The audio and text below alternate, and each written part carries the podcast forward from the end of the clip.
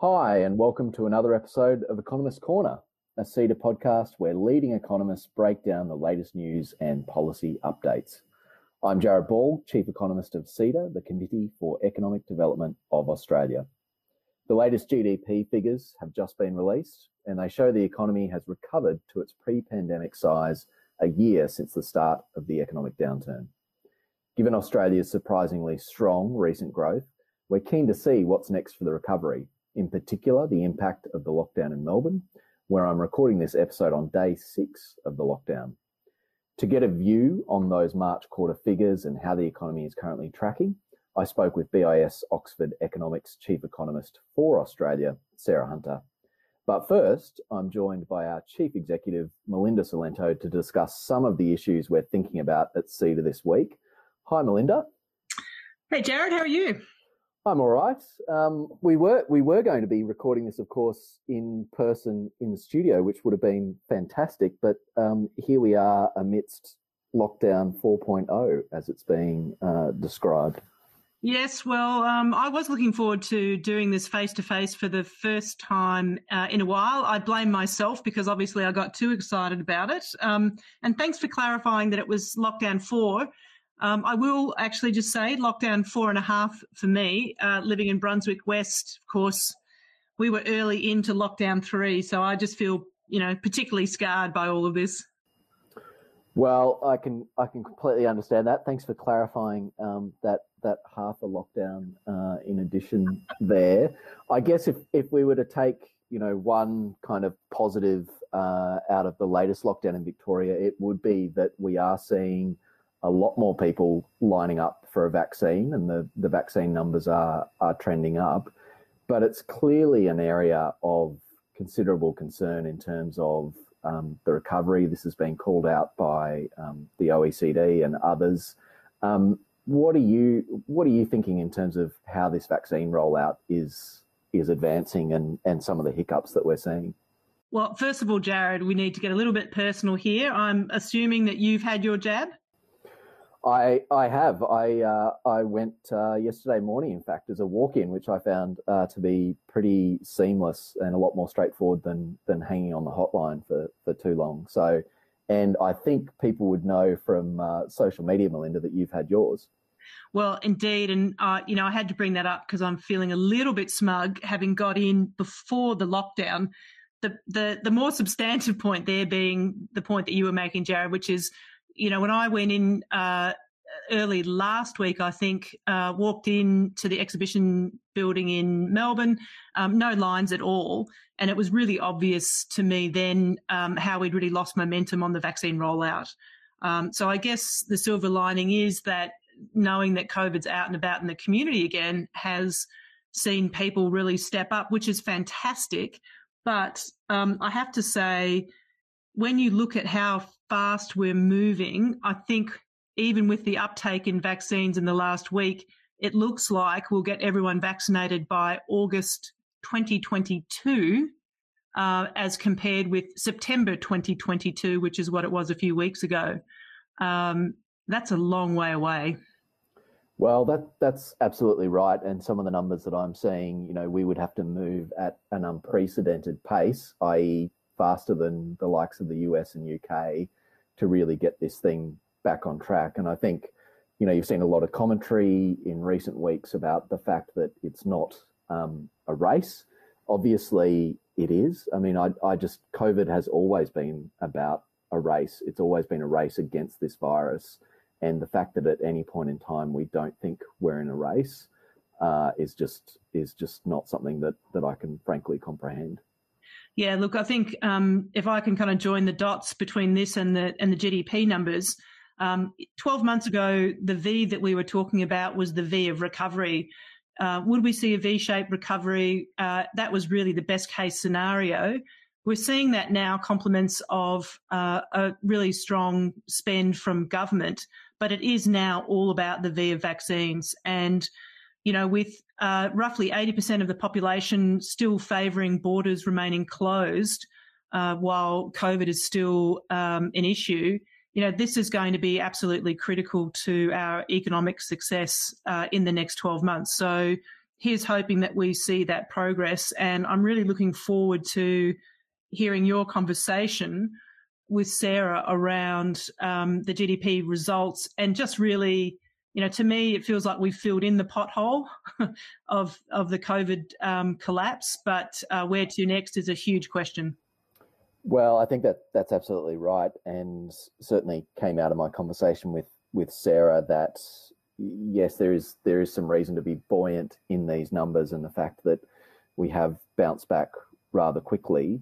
Um, but what's the where's the next kind of momentum going to come from? And you know, it's not it's not entirely clear. Uh, I think how we can sustain uh, some of that growth, and and we are seeing some of that in the in the numbers. And Sarah and I talked about this in terms of uh, consumption. Household saving is still um, pretty high. It's it has come down at a slower rate this um, quarter's numbers than it has previously, um, and consumption still isn't back to where it was before COVID. So it's clear that there's going to need to be um, some, you know, some of those fundamental drivers in terms of business investment and other things that that need to really start coming through. Well, Jarrod, for my part, um, as we uh, have another week to go in lockdown 4.0 for the rest of Victoria, I'm going to do my bit to be uh, boosting consumption, anything that's able to be delivered to my door. But, uh, but you know, the reality is it's going to going to depend on business investment from here on in. So look forward to hearing what you and Sarah have to say. Yeah, look, um, ab- absolutely, and and look forward to uh, hearing more about your uh, online purchases and any any recommendations that you'd that you'd make, Melinda. Um, but it absolutely, uh, you know, those hours worked, particularly in higher contact sectors, retail, accommodation, and food. You know, people who will be moving to online in this period, particularly in Victoria, um, that had not recovered um, before this this latest lockdown uh, in in Victoria. So there's there's some real struggles out there, and I think a lot of ground that's still to be made up in in parts of the economy. Um, but uh, with that, I think um, good to good to jump to uh, Sarah Hunter and, and my interview with her. Thanks, Melinda. Yeah, great. Thanks, Jarrod.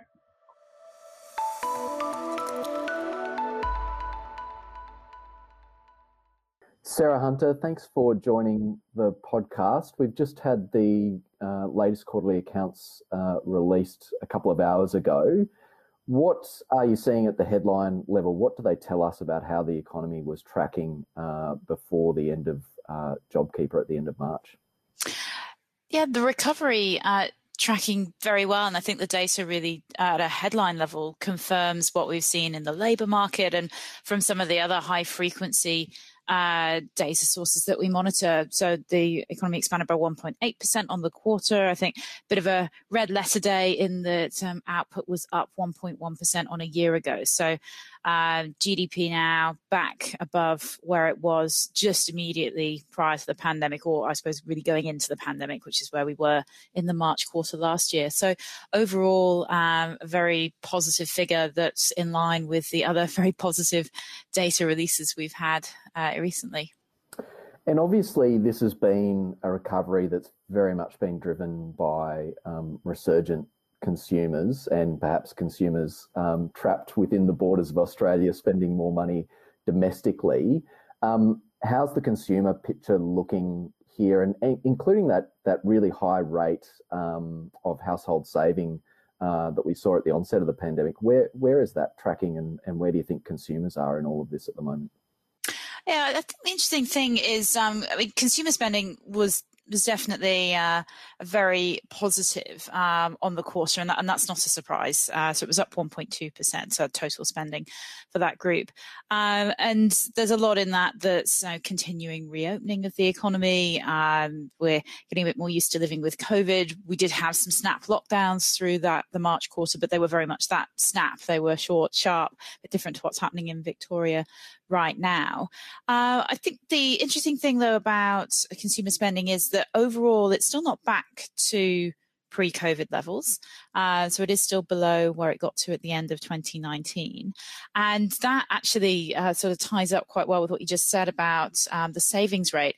It has come back down a little bit, but it's still pretty elevated. So um, households are still saving uh, a larger proportion of their income uh, than they were before the pandemic. So there is that recovery coming through in consumers. Uh, we are getting a bit more confident. We've obviously got had the income tax cut feed through. There's still um, some of that you know, JobKeeper, job seeker support, and other payments that would have been going into um, bank accounts through the March quarter. But uh, households are not back there yet. I would say at an aggregate level.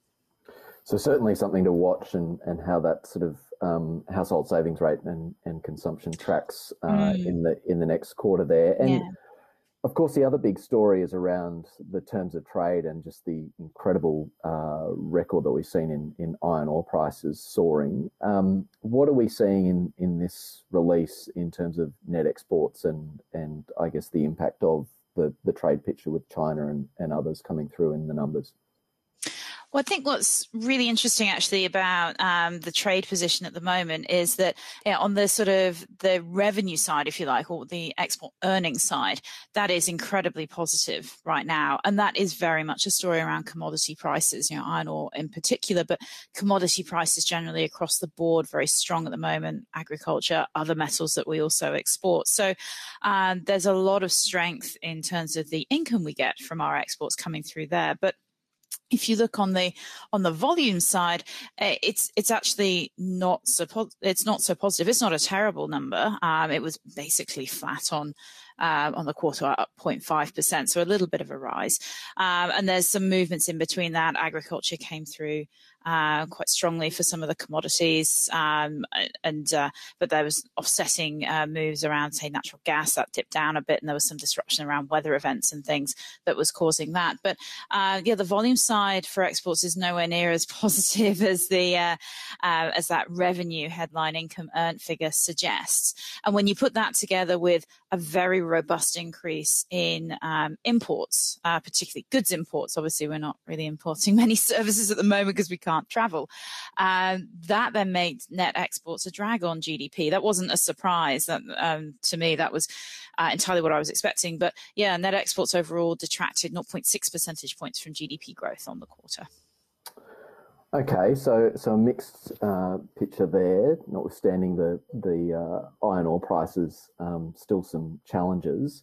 In terms of business investment, another area that people have really been looking to see a pickup, including based on some of the, the sort of generous tax incentives uh, that have come through in recent stimulus.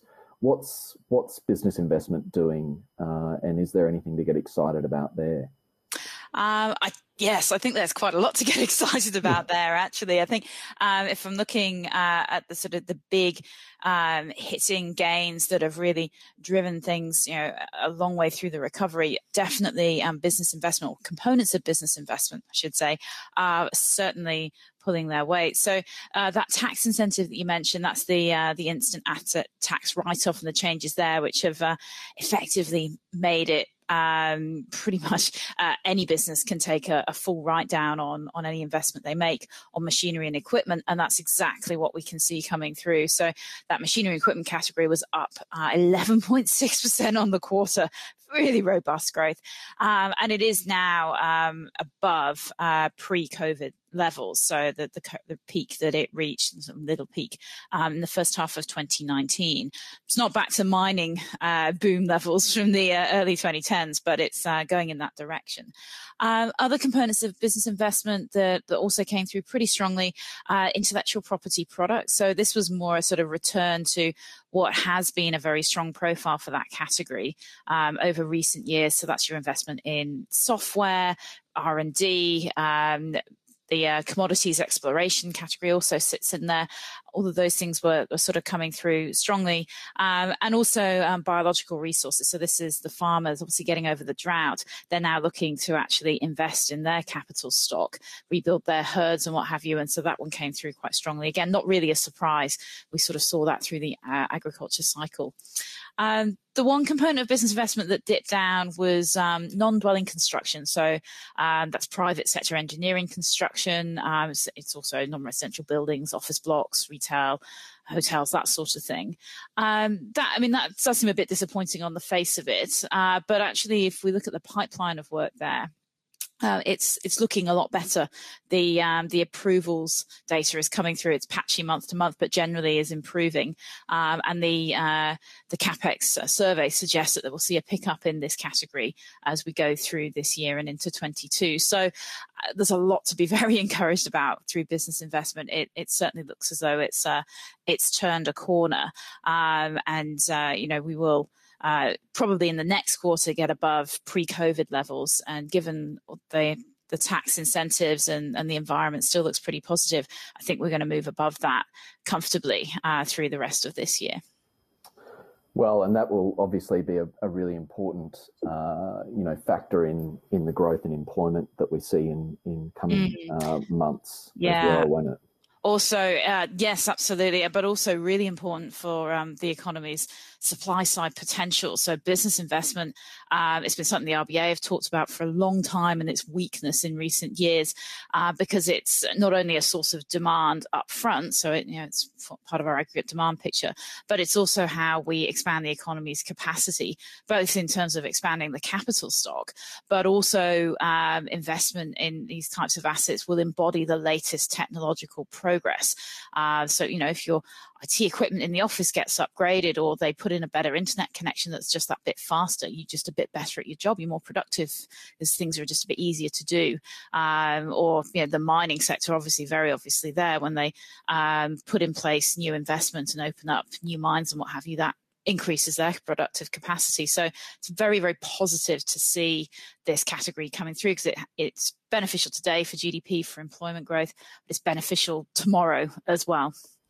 Really good point, and a, a, really good point around you know the focus shifting, I guess, from the demand side more into the supply side of the mm. economy, and and how we get long term productive capacity uh, moving.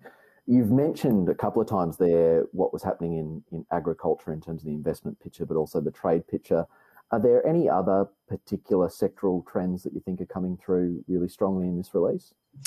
Uh, I think the uh, one of the main ones, again, not too much of a surprise, but really is actually showing up in, in the numbers now is uh, construction. So all that investment activity, and we've not touched on dwellings, housing, but we probably should because uh, that came through really strong too. Home builder activity, renovations, um, but also the impact on uh, the buoyant property market and that increasing um, the number of home sales, you know, churn in the property market. That came through uh, positively as well. Those two categories together added about 0.5 percentage points to GDP growth. So that's quite a um, healthy contribution. Uh, we can sort of see that construction piece really uh, starting to pick up. So this sector is getting a lot of support from a lot of places, dwelling construction from home builder I just mentioned, but also uh, engineering construction activity, and that, that's government projects, uh, the roads, and all of the other stimulus that's been announced there, the acceleration of those uh, big big ticket items. Uh, and then uh, on the private side too, particularly around mining. So construction GVA was up 4.4% on the quarter. Uh, not quite the best performing sector, but right up there. Um, and we also, as I mentioned, the housing market, we could see that too. The rental hiring and real estate services category it sounds a bit technical, but basically where real estate agents, conveyancers, people like that sit, their category was up 5.3%. Um, and bearing in mind they're not coming off a particularly weak base, they'd already had their recovery starting earlier in the piece. That's a, another pretty positive print. All right. The other, you know, maybe maybe a note to end on, and and I'm sorry because Sarah, I'm recording this from Melbourne, where we're obviously in, in mm. lockdown, but um, we're always interested to see, um, particularly post, um, or, or, I can't even say post COVID, uh, in a COVID environment, we're always interested to see how different states are performing. Um, two questions for you. One, what do we what do we see across the states um, in in this latest GDP print, and what are your thoughts on on the impact of the latest lockdown, which uh, I appreciate is is evolving here in in uh, Victoria. Indeed, and yeah, we are recording this after they've announced the extension. So, uh, other than anything else, you have my greatest sympathies because you guys have done it tough down there in a way the rest of us can't imagine. Um, so in terms of what was in this data, um, I think perhaps to reassure you about the outlook for Victoria in particular, um, it really confirmed that um, Victoria's economy through to the end of March, caught up in terms of um, the recovery with uh, the other states. So, uh, particularly household spending uh, was very robust in Victoria, up 3.2% on the quarter. Um, and that was much better than, than any other state. The next best performer was Tasmania, up 1.9%. So, you uh, that reopening of the economy um, and your ability to go out and spend and become a bit more comfortable and see re- relaxing restrictions and what have you uh, really did drive that. So, um, I would hope that you'll you'd see the same again when you do uh, eventually come out of lockdown and, and things can normalize. Um, the other interesting thing across the states, I think, is that, I mean, in line with that general ma- national picture, generally speaking, um, investment outperformed, and it was private sector investment um, that that did the bulk of the heavy lifting. Uh, but the, the real standouts there, WA, very strong private sector investment number, which suggests that mining investment is coming back. That's obviously a key focus for their state.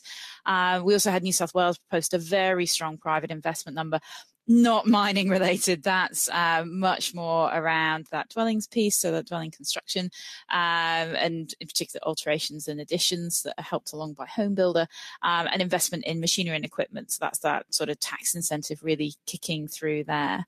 Uh, so, but all of the states really saw pretty healthy um, investment numbers uh, across the board, and so uh, it does. The data does really show that it's it's becoming a more broad-based recovery, which is very good to see. Um, even if there is still some catching up to be done, uh, particularly by uh, now, given the lockdown. I would say for Victoria, obviously, you've taken a bit of a step back and are going to be looking to take a step forward when um, things are, enable you to, and COVID is back under control. Well, Sarah, as always, um, fantastic to chat to you and, and great to um, hear how buoyant you're feeling about um, the economy and what this what this data is uh, telling us. Absolutely, it's it's always a pleasure, and uh, yeah, let's hope we can get cases back under control and uh, things can continue. Thank you. That's BIS Oxford Economics Chief uh, Economist Sarah Hunter, uh, and I'm Jarrod Ball, Chief Economist at CEDA.